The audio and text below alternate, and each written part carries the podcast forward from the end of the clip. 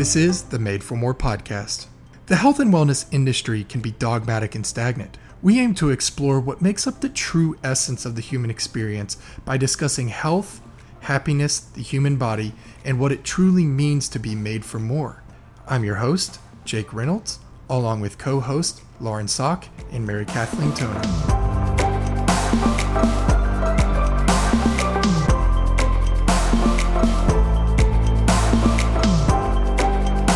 Today's episode of Made for More is sponsored by Functionize Health and Physical Therapy. Functionize Health and Physical Therapy provides modern wellness for the everyday athlete. Functionize is a private pay physical therapy and wellness center serving active adults and athletes across the greater Atlanta area. Built on the foundation of understanding human experience, offering practical solutions, and insisting on an individualized approach, Functionize empowers you to take control of your health and wellness today so you may thrive and enjoy your best years ahead. You can find Functionize Health online at www.functionizehealth.com or call at 404 907 4196. Now, made for more.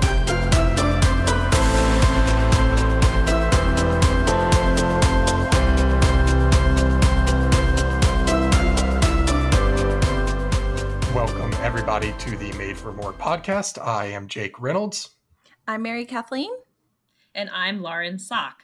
Today we welcome Dr. Ariella Friedman. Ariella is the owner and founder of Maven Tree Consulting here in Atlanta. She's a certified positive discipline classroom educator and a Gallup certified strength coach. Welcome, Ariella. Thank you. So, what I love about your story is there's so many twists and turns to your journey and how you started your own business. And what I love is that you were a high school teacher and then you shifted into public health and became a professor at Emory.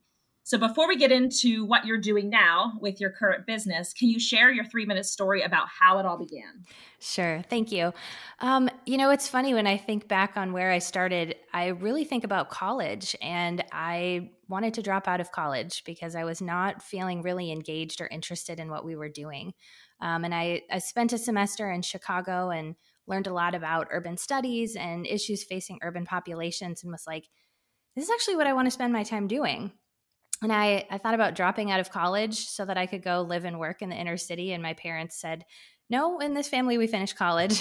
um, so I figured out a way to do that and uh, ended up teaching high school in Chicago for a couple years. And I just loved it. Um, I taught English, drama, and debate.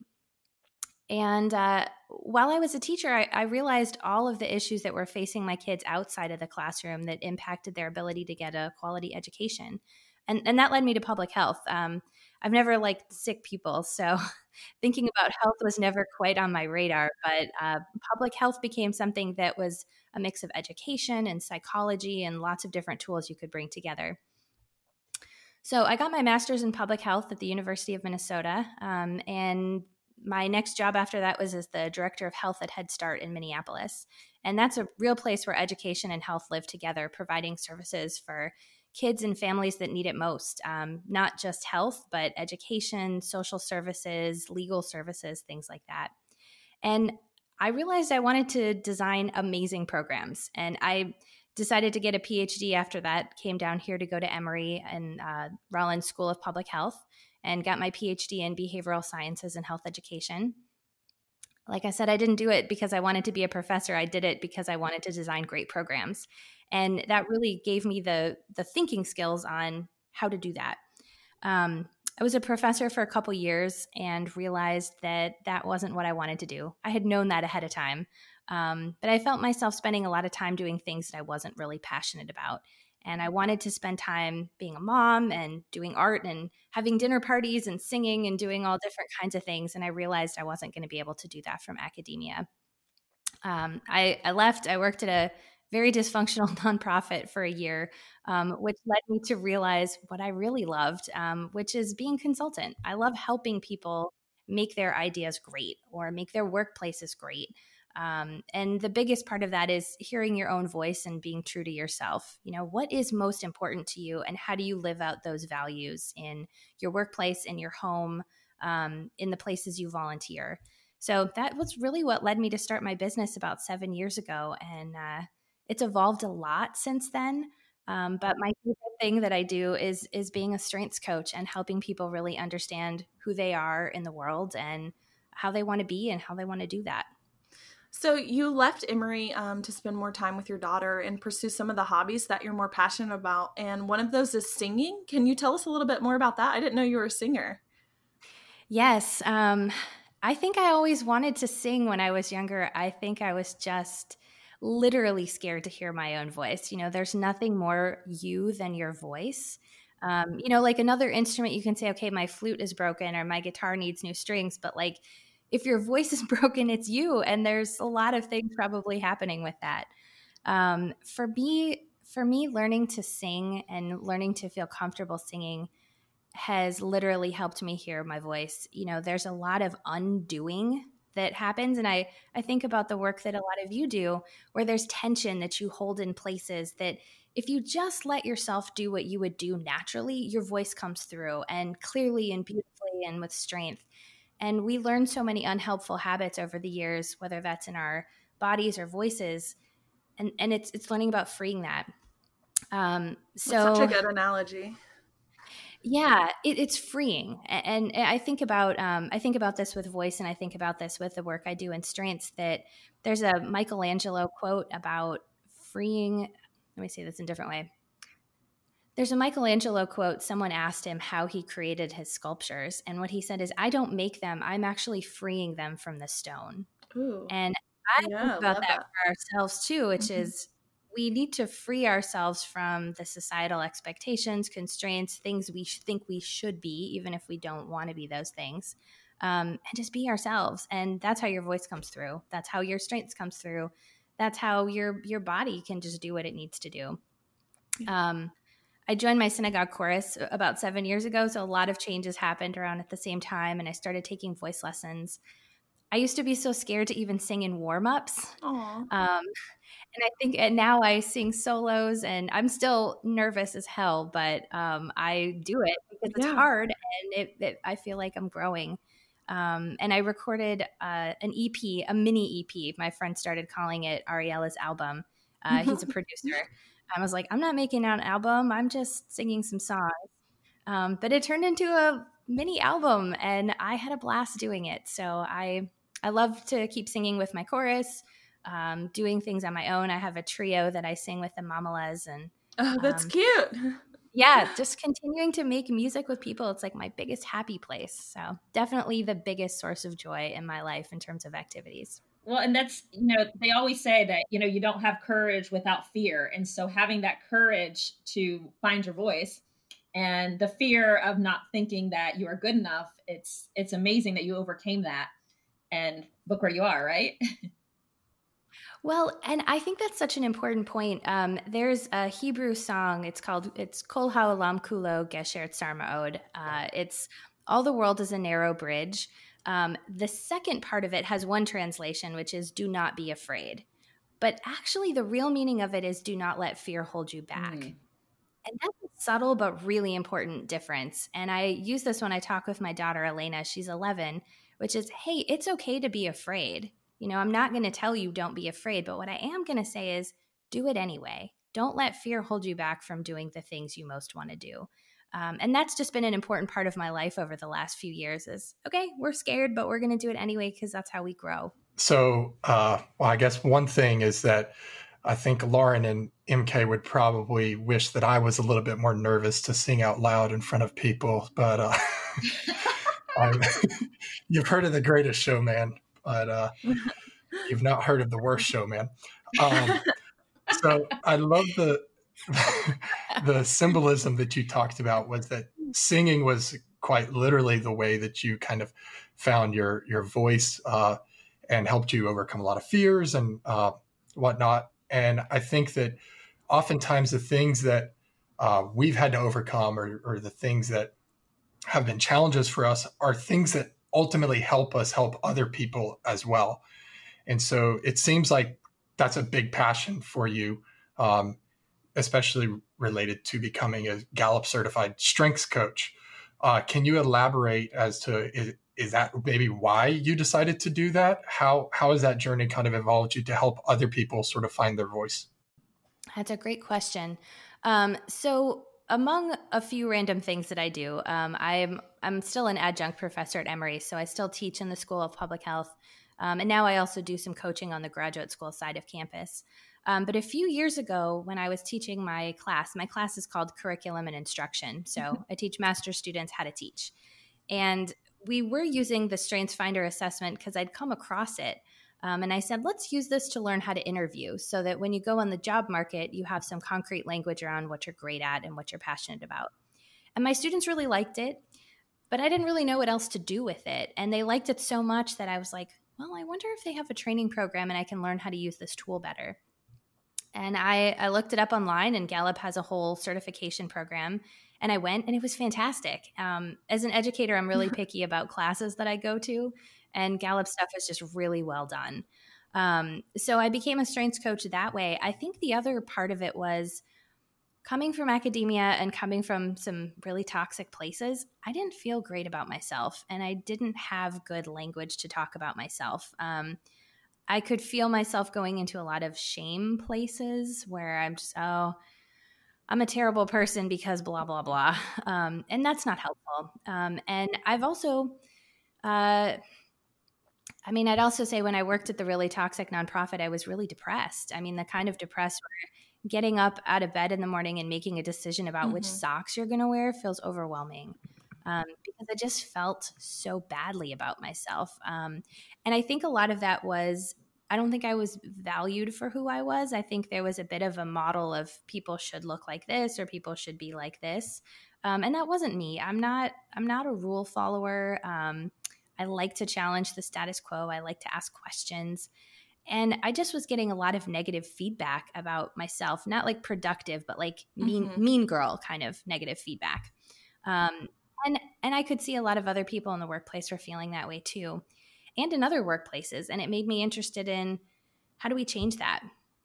Um, Gallup's model is really about workplace environment. It's not just about empowering individuals, it's actually a performance improvement model. And it's built on positive psychology and talking about what's right with people instead of what's wrong with them. Um, and any anyone who's been in a doctoral program knows that mostly what you hear about is what's wrong with you.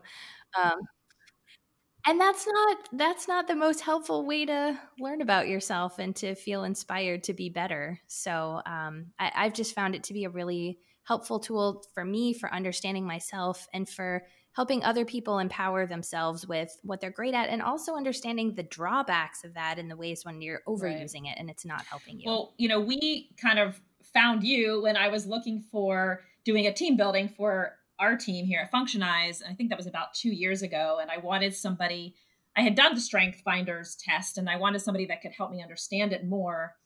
Um, so we came to you, you know, as a team to try to figure it out and find our talents, be more productive. And like you said, I mean, as a society, we're always looking at people's negatives. We tend, as a boss, we tend to look at negatives instead of positives. And I just didn't want that kind of culture within my business. So it was really empowering for me to be able to do that and motivate my staff differently.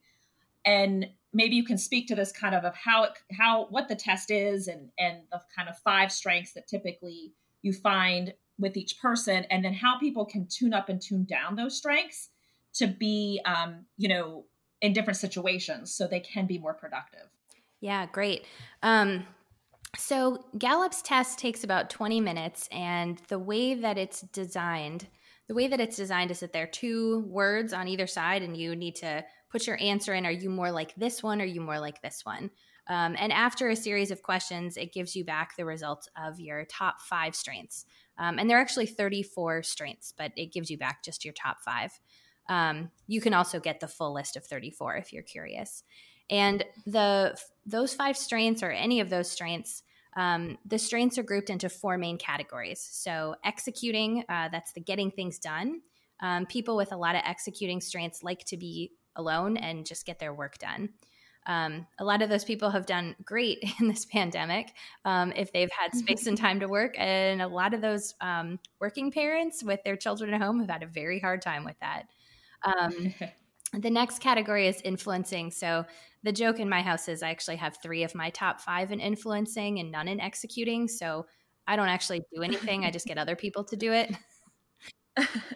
which as a consultant there is some truth to i like working with people to get things done so that's more people oriented towards getting things done um, the next category is relationship building so those are people who enjoy building deep relationships with people um, not trying to get anything done but with the focus on the connection and the meaning of the relationship and then the last category is strategic thinking so people who enjoy having time to sit and think and process ideas what I love about Gallup's model and what I love about the Clifton Strengths model is that it's not like you fit in any one of those boxes. We're all a mix of those things. And to varying degrees, some of us have get a lot of energy from one thing and less energy from something else.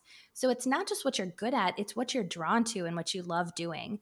Um, so in helping people hear their voices, I do a lot of work with people around trying to figure out what what job do you want to do? What kind of environment would be good for you? What would feed your strengths? What would uh, what would offend your strengths? What might drive you crazy? Um, and so the other thing that I want to say about it, what you're asking about, was about dialing up and down your strengths. Um, so, okay, Lauren, you want to talk about your individualization strength? Do you want to talk about like, sure, what that is and that. how that looks for you? Yeah, yeah.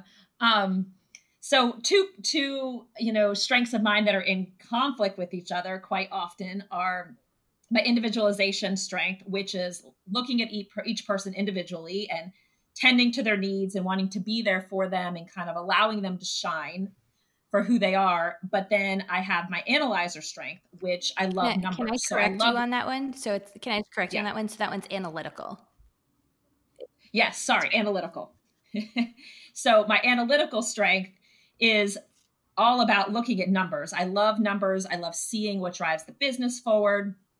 And so I but what weighs heavy on me more is the individualization because I want everybody to be happy. But a lot of times I have to go back and look at the numbers and say, okay, well, the business needs this to happen. So we've got to change. I might not be able to be there for you to meet that need that you want because the business needs to move forward and this is in the best interest of the business. So I'm constantly in conflict of kind of being the mama of the team, but then driving that business and looking at the numbers and where we're heading. Yeah, that's a great. So that's tough sometimes, you know, when you've got to have those hard decisions with staff and be like, I'm sorry, but we got to move in a different direction. Yeah, that's a great explanation of those two. And, you know, you can see the spaces where individualization is really helping you when you're in a pandemic and needing to focus on how each person's doing and then you're in a pandemic and you need to focus on right. the bottom line of your business. Um, a lot of times there's tension when two of our strengths are in conflict with each other. And oftentimes, being able to name that tension and that friction can be really helpful in moving forward. Being able to say, on the one hand, I'm really trying to meet the needs of each of the people on my team. On the other hand, I'm also trying to make sure we can all get paid. Let me think about how I can navigate those things. Um, so there's another layer to strengths, which is really interesting. Um, actually, let me say something else before I say that. So you can see that once you're clear on what it is you're trying to do, you can dial up or down a strength. You might say, in this situation, today's a business day and I am focused on the numbers, and that's the strength I'm going to tune into most. And then you can say, okay, you know, we're going to set aside time on Mondays where I'm going to meet with each of you individually and see what you need. And that's going to happen on this day. And sometimes when things have their places, they can be in balance, and that can be helpful. Right. The other thing that can be really helpful is thinking about what deeper values guide you. And the values are actually underneath. And then the strengths are what help you carry out those values. Um, mm-hmm. So okay. there's some really interesting strengths like individualization. Let's take individualization, like you were talking about, um, which really tunes into the needs of each person in a situation. And then another strength called consistency. So the way consistency works is I think that's Jake's that's Jake's strength. Yeah. so so all right, so what does consistency look like for you? Um, and I was just thinking about this in terms of okay, where, where do I find conflict? So for me, consistency is uh, personally enjoying the ability to have everything every single day be the same. I come in with the same attitude every single day. Um, I preach consistency to my clients. I think that consistency yields um, small victories, which uh, end up creating a large win um, especially when it comes to something like uh, health and fitness and function. Um, and I like for, and this is probably a weakness, is for things to kind of always be status quo. Um, but where that's in conflict for me is on the analytical side of my brain, I'm always thinking about, well, where can things be better, or how how am I not being the best, or how is something influencing our consistency, which kind of puts those two things in conflict, where it's the the need to analyze and change something that's not working, but then also trying to remain consistent. So, uh, I would like to hear probably your definition of of consistency and how that kind of maybe the broad stroke of that, how that applies to most most people and businesses and situations. Yeah, I mean, I think you nailed it, which is I like the things to be the same. Um, uh, my curiosity is what what's the value that's under that? So, what value does consistency serve? Like, if uh, things are the same every day, then what? You, it's predictable. You know that when things when things aren't arising or when things aren't going the way they ought to be, well, you can very easily say, okay, well, if if if the status quo is consistent, what's the thing that's influencing our consistency? And so I think some of that is predictability, and it's easy to manage when something's consistent. Mm-hmm. So maybe there's something about efficiency in there. Sure. Okay. I think there's something else though. Like, what else is that? You know, if people do what they're supposed to do every day and every day's, you know, looks the same, what else? Uh, probably less conflict. Maybe it's easy to control. Yeah easy to control. So there's, there's uh, that would be me. yeah. So I mean, in some ways, there might be something of it takes less brain power or less energy from me, so I can focus on the important things. Mm. So it's maybe still a bit of efficiency too. I, I also yeah that makes sense. Yeah, I also wonder if there's uh, an element of it gets you to your goal. Like there's a belief that if we do this, if we keep things the same and, and we do things the way we're supposed to do them and show up the, in the same ways, we will get to our goal. Like so yeah. there's there's a destination focus. there's a destination focus and then there's also a focus on what the process or what that journey feels like. Yeah. So, Lauren, when you think about individualization, what's the value underneath that for you? I I want everybody to shine. Like I want everybody to show their brightest colors. And I think for me, um, I don't, I never want to be the one that shines. I'd rather have people around me shine and me be the one in the background. Cause I never was, I never was the, I was never the top performer or never, I was just the one that was steady and consistent. Mm-hmm. So I think if I, if I leave, lift people up, then they'll be able to be their best selves. And I'm just kind of in the background helping them get there. Can yeah, I elaborate or maybe chime in on that yeah. too? I think that one of the values of that is you're not making a, a square peg fit a round hole. You know, oftentimes in a business or a job, we try to take somebody and make them into what we want them to be or put them in a, a situation in which uh, they are going to fit into this box of you know where we need them to be versus you're probably going to have a much more robust and profitable business if you allow people to harp on their strengths and be who they are. Um, and you're just kind of they're they're playing within the confines of the the maybe the rules or or the the job title and job role, but they can do where where their strengths lie. Yeah. What's your thought on that, Lauren? No, I think that's true. I think my staff would tell you. I will say to them, like, you know, what do you want to do? Like, what what are you passionate about, and let's make that happen. Um, and and I try to look to create those opportunities so they can find their passion but also be their best self. I mean that's truly like i want people and that's with my patients too right? I want them to be their best selves. And it's kind of diving deeper into what their values are and how we're going to help them get there. Yeah that makes sense. Well and i also wonder in the consistency of routine um, if another value underneath that is that's how you get to your best self if you are consistent and you follow the plan Mm-hmm. Yeah, true. So it's the same it's the same value, but a really different way of getting there based on what your strengths are. And so right. it's a way that can be really helpful, which is, you know, why are you doing everything different for every person? Well, because I believe that that's what it takes for each person to get to be their best self. Why are you doing Mhm. everything the same way for everybody? Because that's what I believe it takes for each person to get to their best self. Mm. So when you really understand those things and you understand what's underneath the behavior, you can move people towards a place of common understanding because a lot of times we have the same values, we just act them out in very different ways. We operationalize Mhm. them in different ways in the world.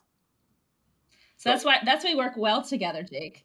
the values are there, we just think differently. And that but that works well together because it's two different approaches. And patients like that. I mean, we do share patients. So like our patients like that that there is that consistency but also that deep diving into who they really are.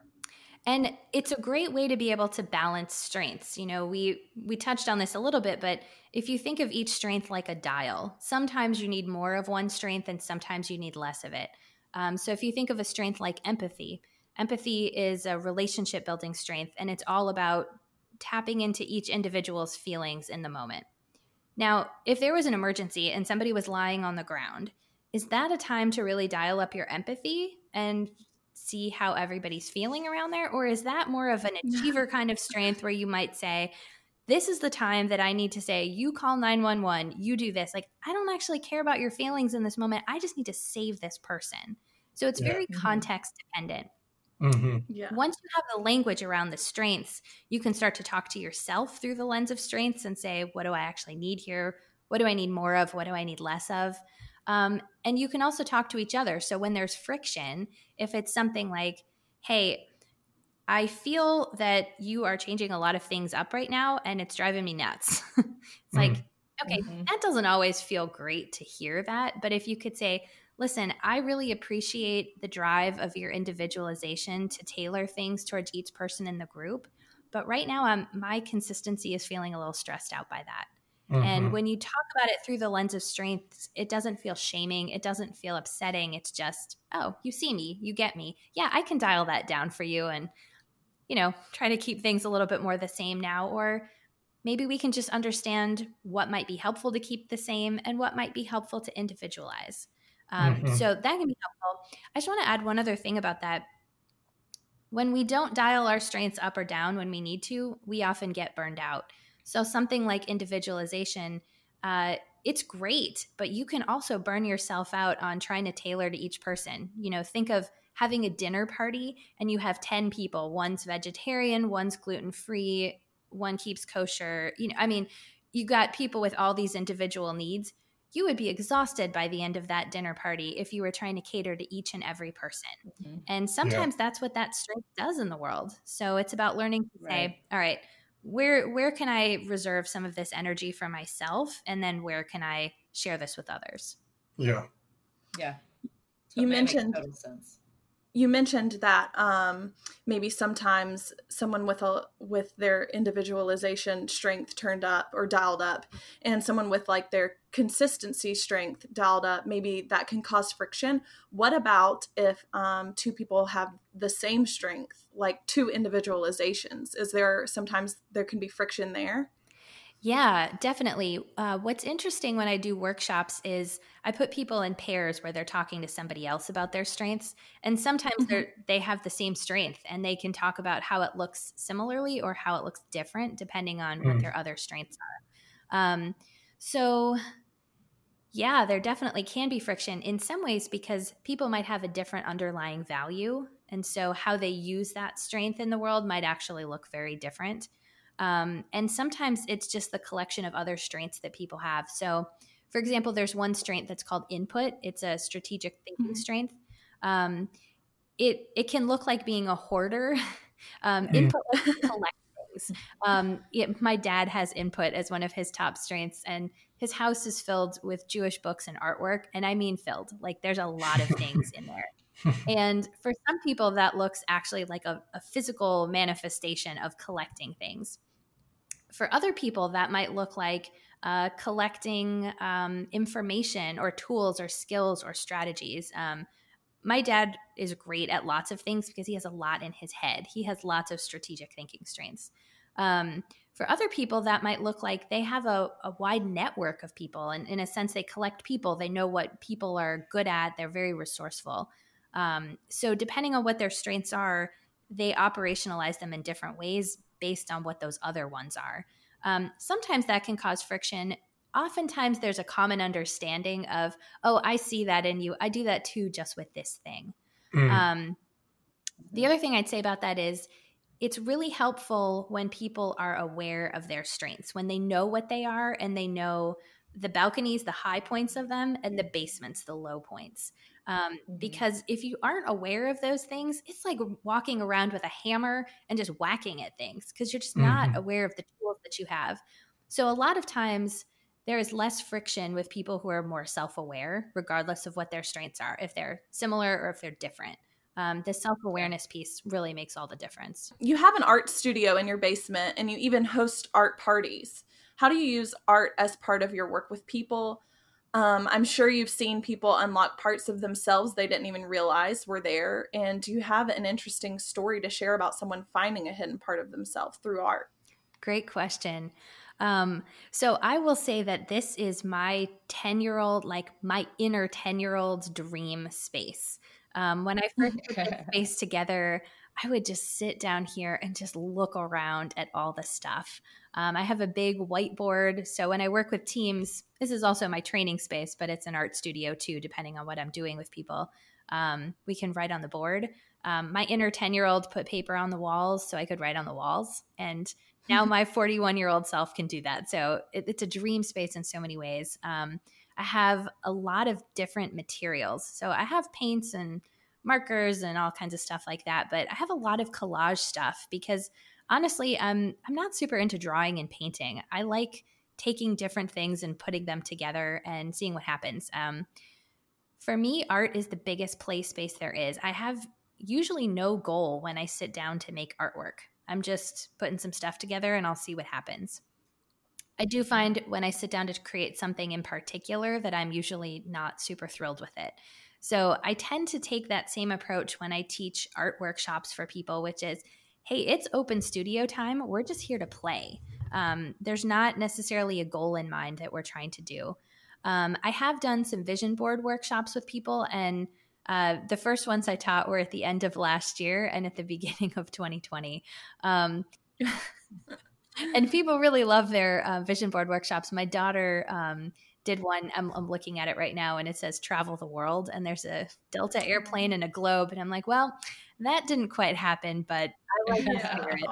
Um, a couple of the people at the vision board workshop last year said it was a really transformational experience for them because they hadn't been able to just play. There's something that comes out when you're sitting and yeah. making art with people that mm-hmm. unlocks things. There was one woman who was in my workshop last year. Um, she uh, works in a career where she does a lot of mathy kinds of stuff and she says i'm not creative mm-hmm. her piece was so gorgeous and it was about moving from darkness into light um, and she actually had a really transformative year last year and she said that that actually came from the vision board workshop which was oh, amazing wow. to me um, yeah. Who knows? Awesome. Um, the other thing I would say is, well, let me say something else on that. Um, so I've been thinking for this year instead of doing a vision board workshop because the world is still upside down. I, in good faith, don't mm-hmm. feel like I should be doing a vision board workshop. Um, I've been yeah. thinking about doing a joy board workshop where it's a focus on what mm-hmm. brings you joy. So I've been thinking about that for myself and it's just it's come back to singing, which is I just need to continue investing in my growth as a singer because it brings me so much joy. I get good messages yeah. from the world about singing. Um, that was a helpful kind of reframe on an artistic focused project. Um, the, the, other story I would tell there was a woman at my synagogue a couple years ago. I was doing a art retreat, and really it was just open studio. I brought a bunch of materials, and people could make whatever they wanted. And like most open studio nights, I'm there to help you put it together, but that's kind of it. I don't, I'm not mm-hmm. directing anything. And there was a woman, Andrea, um, who was 70, and somebody said, You should go over and talk to Andrea. She was totally on the periphery, not anywhere near the art stuff. And I said, So uh, someone said I should come and talk to you. And I didn't know her at all. We didn't know each other. And she's like, Oh, I don't do art. And I said, Can you say more about that? And she said, Well, when I was in second grade, my teacher told me I was a terrible artist. Mm. And so I just don't do art because she told me I wasn't good at that. And I said, Well, do you want to play? And she's like, I mean, I could play. And I said, Okay, come with me. So I, I took her hand and I said, Here's the art table. Tell me what looks interesting to you on the table. And so she picked out a couple things and we collected them. And then I brought her over to sit at a table and I was like, all right, so here's how you put this together. Here's a foam brush. Here's a jar of Mod Podge. It's a sticky stuff that kind of helps glue mm-hmm. things together. So and so down at the table is going to show you how to use it.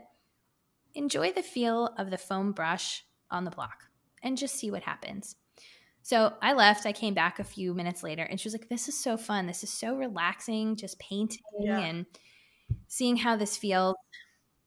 And I came back, you know, about 20, 30 minutes later, and she'd made this piece. And it's a it's a simple piece. There's not a ton happening in it. But she said, This experience brought me so much joy. And I didn't know that I could experience that through art. That's always been a place of stress, stress and shame for me. Mm-hmm. Um, and we have been friends ever since. I just love her. And Aww. it came from that experience of just just play. We're just going to play. We're not attached to any outcome. Um, sometimes I do work with teams, and we've done some work with art and strengths. So people have created pieces that represent their strengths in action.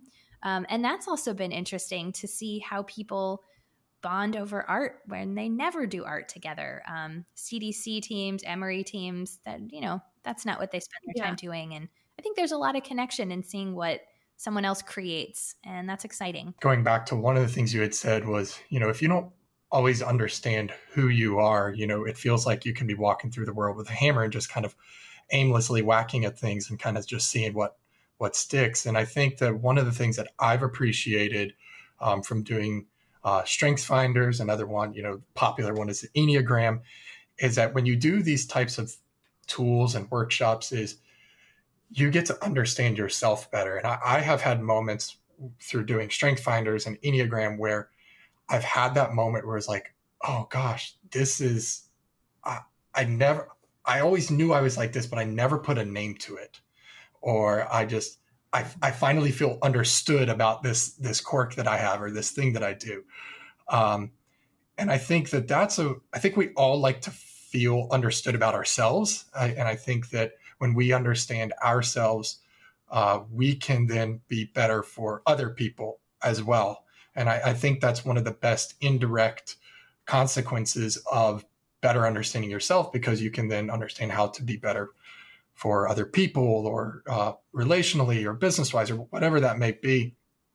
And, uh, you know, one of the things, and you've kind of mentioned this in, in a variety of different stories, is, you know, some of your workshops are uh, for parents. Some of them are for people trying to transition to a new line of work. Some of them are for people who are 70 years old and uh, discovering that they actually like art.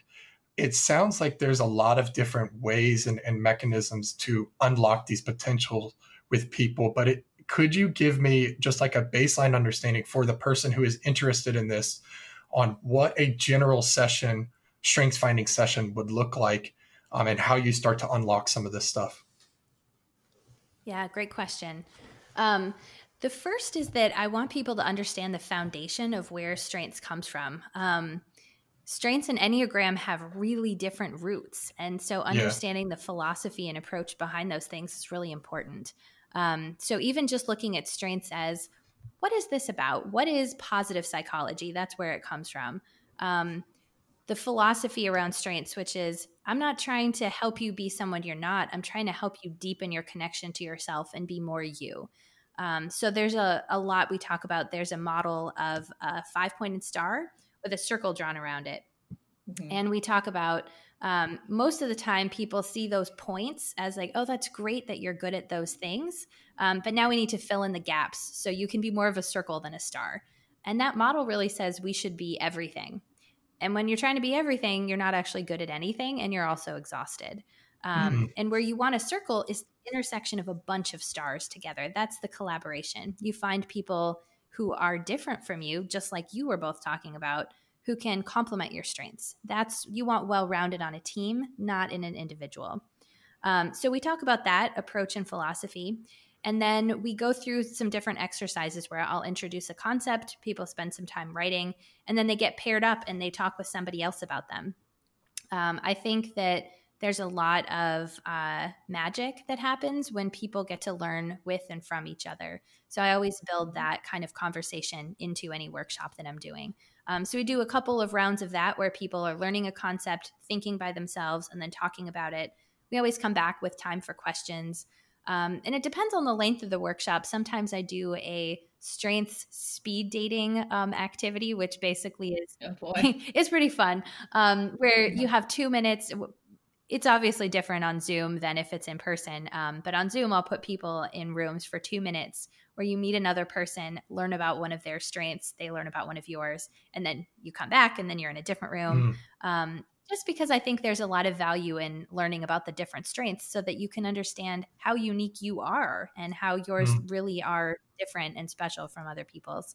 Um, and, you know, like I said, it depends on the workshop. If it's a longer workshop, we uh, take a deeper dive on values.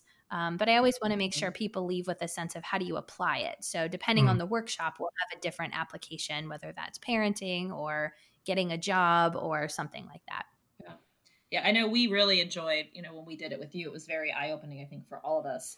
Um, and we even use it in our, our staff meetings where we'll talk about, you know, what strength we felt that we were using more or less this week due, due to a specific situation or something. But um, you mentioned, and maybe this is kind of coming for full circle on the whole conversation, but all of this kind of comes out from what you wish you had in your life earlier on and what you wish you had learned to be more successful. So, so many of us kind of struggle to find who we truly are. And it may not be, you know, especially for me, I see this with my friends who are in their 40s and 50s, where they're starting to kind of feel like they're stuck because they never really found who they were in the first place. And they may have stayed in a relationship longer than they they should have, or they're in a job that really is not what they're passionate about.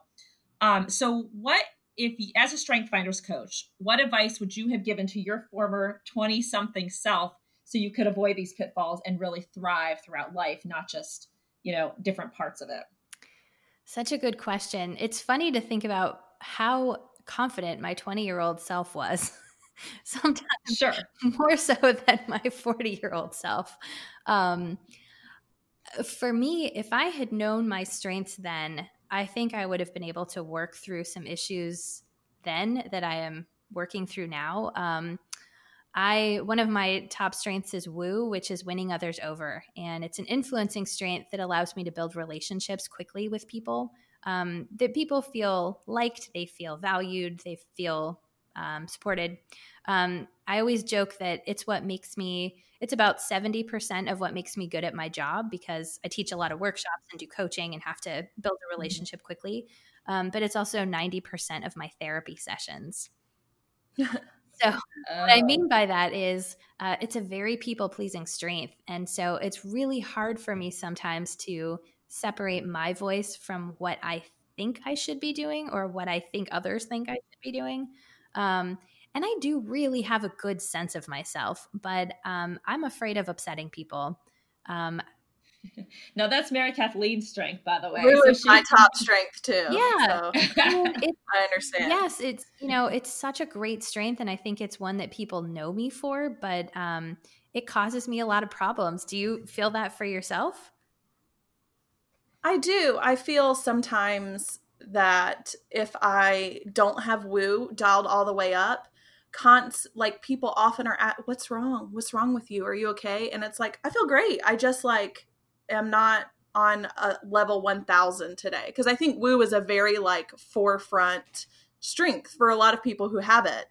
I think it's very rarely like a low strength. I just think it's a, really noticeable. Mm-hmm. I don't mm-hmm. know. I, it's like it's sort of some to some people it might be synonymous with like an extrovert or something like that but i don't know some some days i'm not like just the woo girl you know yeah woo is a very extroverted strength and it is very present um, and i think that that's also some of what i'd love to have gone back and told my 20 year old self i mean woo just has a hard time knowing when it's done its job and when it can chill out um, it very worried about yeah. other people and how other people are doing and it makes me a great hostess or a great um, trainer, things like that. But man, it just doesn't know when to stop and when when to say you are yeah you are okay, you've done your job. I yeah. I think that. Um, or the times when I just kept working really hard to try to make something work, um, mm-hmm. whether that was a job or a relationship or something. I just really wanted to I wanted to woo it to myself. Like I wanted to like it and it wasn't yeah. wasn't working. Um, and I I wish like if I could go back, I would say to myself, hey, that's not working and that's okay.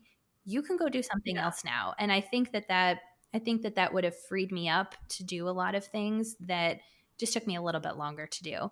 Um, I also have activator as one of my strengths, which is um, fast forward moving energy. So when I say a lot longer, I don't actually mean that much, but like it took me longer to make a decision than I was comfortable with.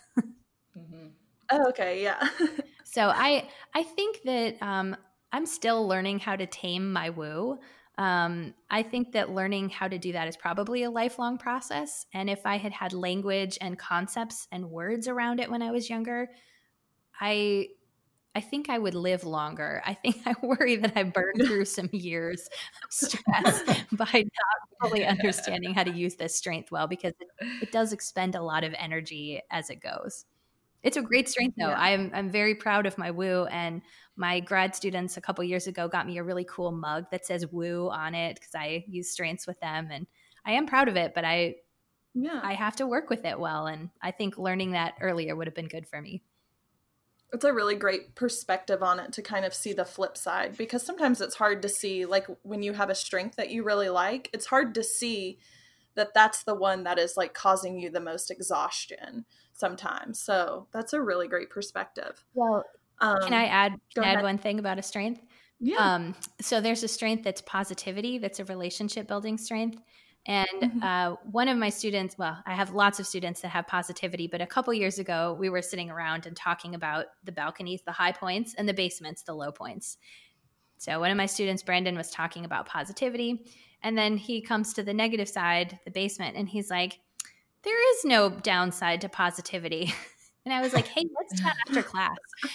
And I said, um, do you do you ever feel like someone is talking to you about something that's stressful for them and then you have a response to it and they kind of disconnect from you because i i'd seen this happen with this student he's like yeah that actually happens a lot and i said what do you think is happening in that moment and he said well i think i'm trying to tell them they should see the positive side of it and i said and what do you think that that person is actually needing in that situation and he's like oh i think they just want somebody to sit down there in that hole with them Mm. And I said, Yeah, I think someone just wants you yes. to be present.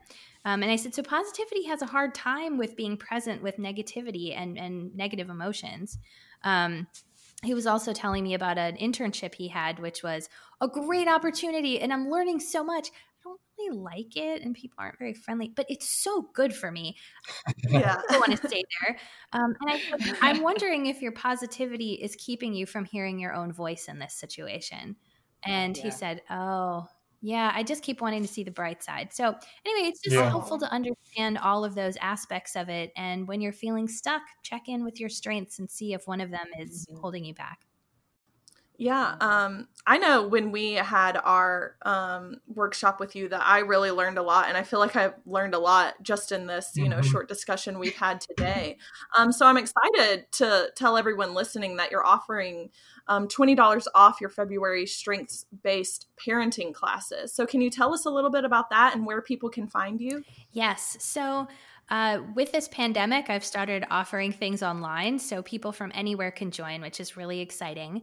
Um, I did a couple recently, and we had people as far away as Minnesota who joined, which was really cool. Oh, wow. Um, so it's an hour and a half long workshop, and um, I'm offering two of those in February and it's focused on strengths based parenting. So, for folks who've used strengths before, um, in the workplace, this is actually a different application. So we talk about what does it mean to use your strengths as a parent, um, especially in this pandemic. What's been driving you nuts? What's what's been mm-hmm. feeding your soul? Um, and how do you use your strengths to get the things done in your house or connect with people in the ways that you really want to?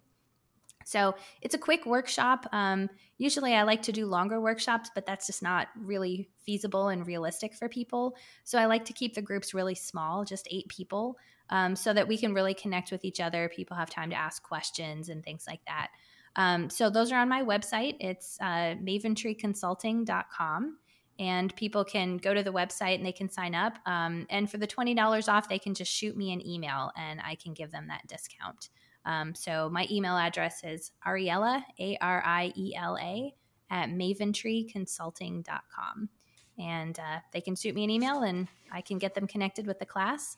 Um, I'm also planning to do a couple other classes for strengths um, for people of different ages. So if they check the website, they can see those offerings there too.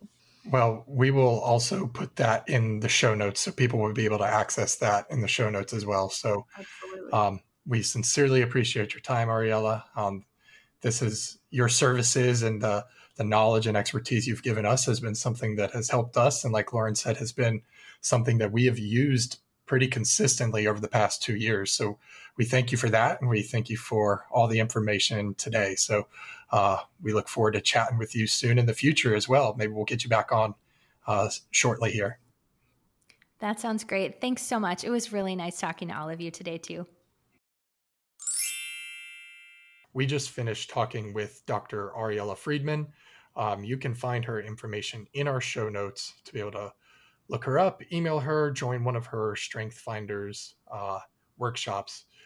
Uh, she has been really helpful for us in our business and helping us understand ourselves, which definitely helps us understand each other more. And it's just been a, a really helpful tool for us. So we definitely have some more things to kind of unpack with that on how that sort of influences us individually and us as a business. So I think it'd be interesting to kind of dive into that from a team perspective. So I think we have some questions about that. Yeah, so in a team, we know it's really important to have a staff with different strengths. Um, why don't you guys share some of your strengths? So we had talked about um, my individualization was one of them, but another one is context. And I see this a lot with just my interactions with not just patients, but friends and, and people I know, where I want to know their backstory. I want to know where where it all began, why you have these feelings about something. And if I can kind of understand that, then I can kind of unlock that potential to help you overcome whatever is maybe holding you back. But I love and, and, just in general, I love learning genealogy. I love learning people where they grew up and their families. Just really getting to know them and building that relationship is is really important. And so when I have patients and I create that relationship and understand where they're coming from, it helps me set goals for them to get to whatever you know they want, whether it's exercise or a healthier lifestyle. I can tap into their context and then set goals based off of that. Uh, I would say for me, and you know, what's interesting is probably, I think most healthcare providers have this strength or have needed to develop this strength of being a relator um, to their clients because that that is something that helps you build rapport. Um, I think that you know you can have all the knowledge and expertise in the world, but unless you can actually connect with somebody and they feel understood and they feel that you've listened to them and they feel that oh this person actually gets me uh, it doesn't really matter if you can't do that um, and i would say probably within the first phone call or first 15 minutes of a patient uh, session especially with the pt here we just spend time talking and kind of unpacking mm-hmm. and kind of figuring out what that person is all about so that you know what's going to be the best thing that you can do as a provider to be adaptive to help that person. Um, so there's a lot of probing, there's a lot of questioning, but then there's also just tell me about your family, tell me about what gets you mm-hmm. excited, and mm-hmm. oh, you you like running, I I run too, and then there's there's a connection there. So mm-hmm. um, so I think you know for you know how it kind of one of our core values is building honest relationships with open communication uh, and I think that being a relator gives you the ability to create an honest and true relationship with somebody, which is really vital to helping somebody overcome chronic pain or helping them understand that, oh, this person knows about my athletic background is going to help me get back to competing again and whatever that is. So I think being a relator is is a really good skill um, in that. Uh, I would say, you know, if we wanted to to take the the flip side of that is, you know, sometimes being a relator in healthcare, you start to care too much. Um, mm-hmm about people and that can sometimes shroud your your judgment when you've developed a relationship with somebody um, it can skew your objectivity because you see that person you really are, are willing to do go above and beyond to help that mm-hmm. person mm-hmm. maybe that person doesn't want to doesn't need your help or maybe they need somebody else's help uh, at that time and so uh, understanding um, I, have had to learn how to dial that up and dial it down mm-hmm. um, but being a relator is definitely something I think probably overwhelmingly helps in uh, healthcare for sure.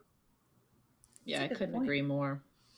Yeah. I um I mentioned that Woo earlier was one of mine. Dr. Friedman and I share that. And I think that's helped me in customer service. I think when people call, like I can quickly, you know, sort of win them over. It stands for winning others over.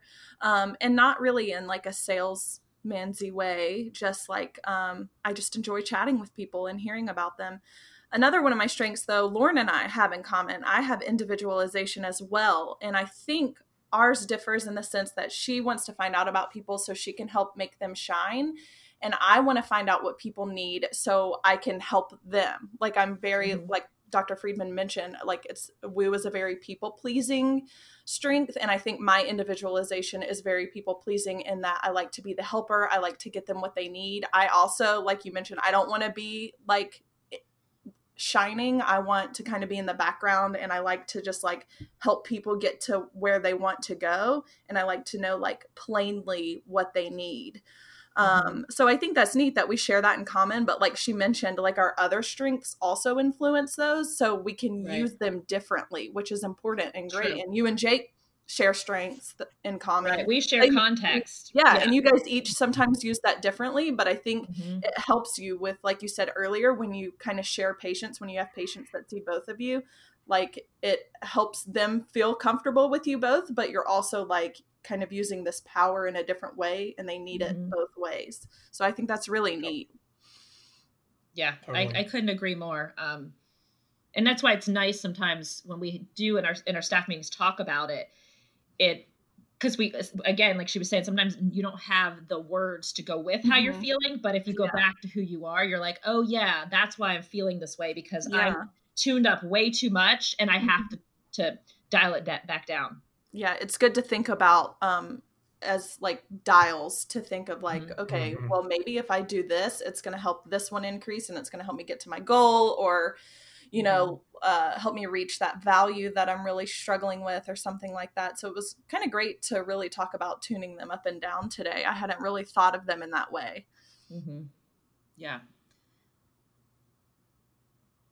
i guess that's a good segue for uh, so it's january and our focus has been on creating healthy habits that stick long after the month is over. You know, it. I always find it funny creating New Year's resolutions. You know, when, when have you ever heard somebody talk about in October, man, my New Year's resolution is going really strong. and so, what one of the things that we did in preparation for January was back in November. We all said, "All right, let's create a goal so that we can carry that into December and then carry that into the new year. So, um, what's uh, and maybe it can be the goal that we set back then, but what are some habits that um, you guys have tried to implement um, moving into the new year? Um, well, I'll I'll start. So one of my like biggest toxic habits that I'm trying to eliminate is that if I start something and it's like just for me, um, if I get frustrated or I don't understand it, like I'll quickly give up. If I'm in a team mm. environment, mm. even if I get frustrated, I usually try to figure it out because I know people are like depending on me. But like a few years ago, I got a sewing machine for Christmas and um, I got on YouTube a couple of times and was trying so hard to figure it out. And like I would just get so frustrated and I was like, you know what, screw this, whatever. Like, what does it matter? I don't need to know how to sew. Um, and I forgot, like, I wanted to learn how to sew. Like, a need, like, sure, I can go out and buy clothes or, you know, I can go get things tailored or whatever, but like, I wanted to know how. Um, and I was thinking about it the other day because I was cleaning some stuff up and I found that sewing machine.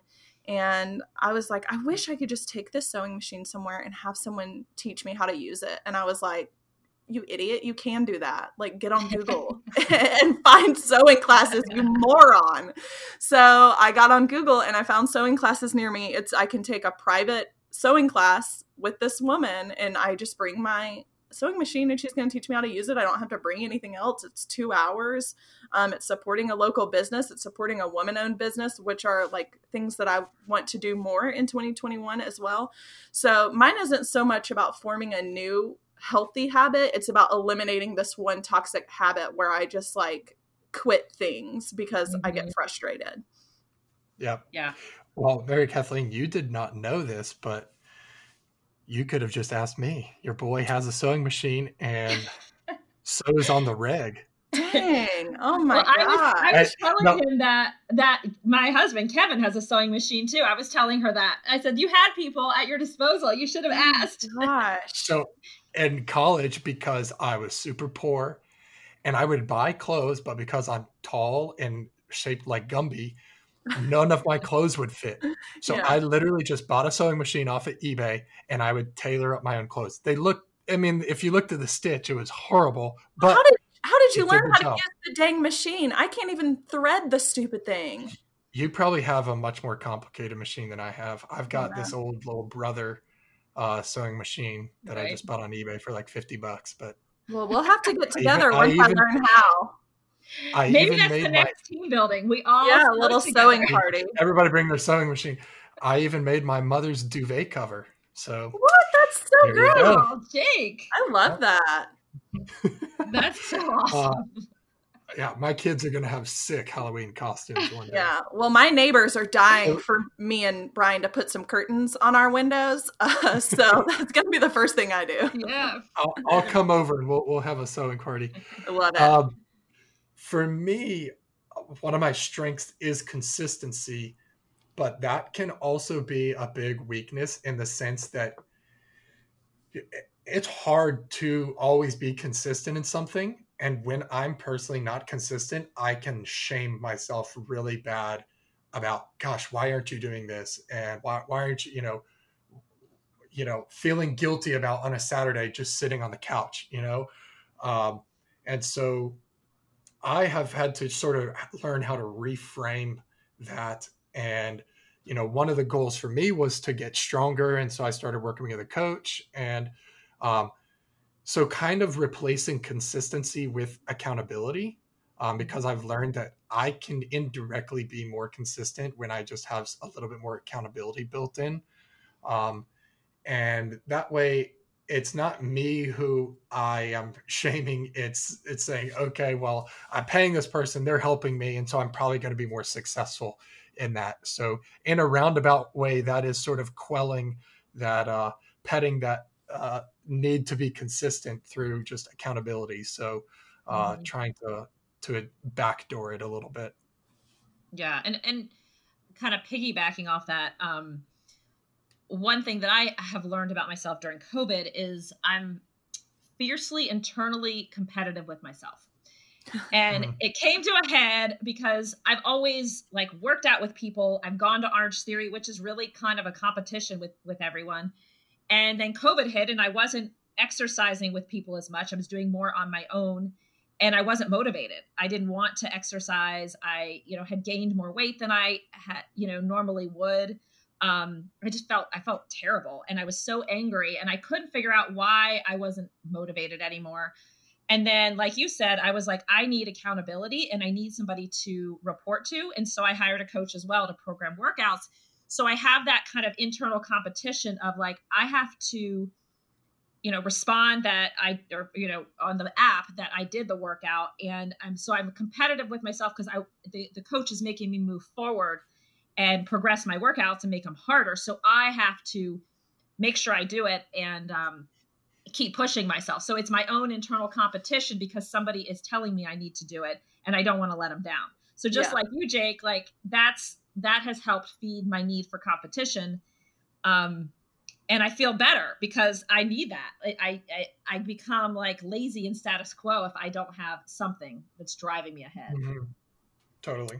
Can you guys think of any like trends or unhealthy habits that some of our patients maybe have that you're you guys try to help them overcome that you think um, anyone listening just some good advice for overcoming unhealthy habits here in 2021